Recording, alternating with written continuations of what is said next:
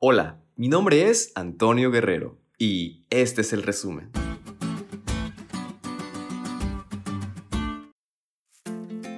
Durante esta lección, estudiamos de qué manera debemos recordar el sábado y qué hacer en este día. Y es que es un día sumamente especial y debemos de saber aprovecharlo. Imagínense, incluso todo el cielo observa este día.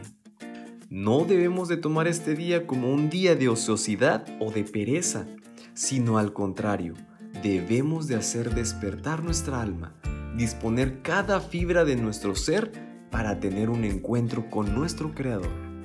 Lo que se demanda a Dios en este día es aún más grande que nosotros. Dejemos entonces nuestra ocupación y dediquemos el tiempo a la meditación y al culto. La hora del cielo no cesa nunca y los hombres no deberían nunca descansar de hacer el bien, especialmente en este día.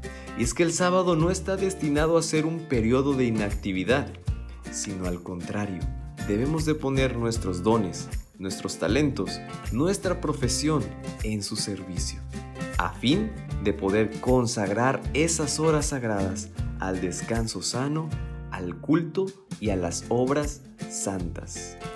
Así que amigos, comprendan esto en sus vidas, háganlo de la mejor manera y serán bendecidos grandemente.